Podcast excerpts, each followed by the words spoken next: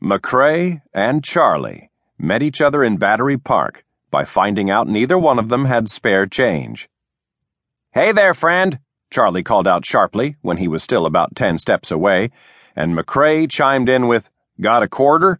like he meant to join in the singing of some familiar tune.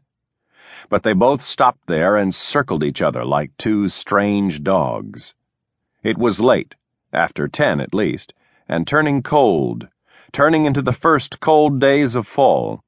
The wind was blowing in off the bay in fits and starts. The fits had a whiplash sting to them.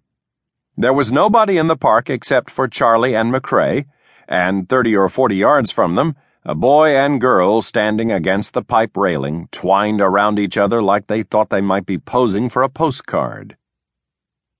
Charlie stepped around Macrae, turning to put his back to the wind which reached over his shoulder and knocked Macrae's hair up off his forehead. Thick, black, tangled hair, uncombed and uncut for a long time.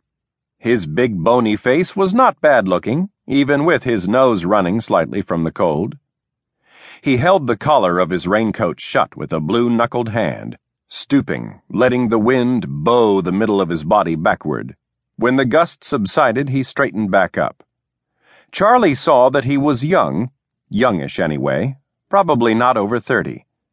His other hand held the raincoat closed around his navel where another button was missing.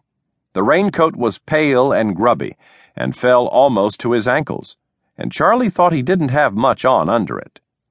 Not that he was a twirler or anything like that, he just appeared not to have enough clothes for the weather. What about a dime, then? Charlie said. A nickel? Hell, you look like you hadn't got anything in your pocket but a hole. That's about the size of it, Macrae said. Not so long ago, he himself had had a military sweater like the one Charlie was wearing, heavy olive drab wool with green cloth patches on the shoulders.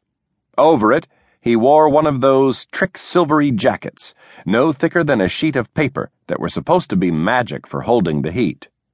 Macrae was wondering if the jacket worked as well as it was cracked up to. Yeah, I'm in about the same shape, Charlie said. The question is, what are we planning to do about this situation? Macrae lifted his shoulders and let them fall. Charlie laid one finger on the side of his nose and looked over at the couple that was standing beside the rail. The boy's hand held the girl's hair flattened into the curve of the nape of her neck. She drew herself up inside his jacket, which he'd opened to let her in. They aren't going to give you anything, Macrae said. Look at that jacket, Charlie said. That's two, three hundred dollars right there. A nice leather jacket like that. You can't tell me he don't have a quarter.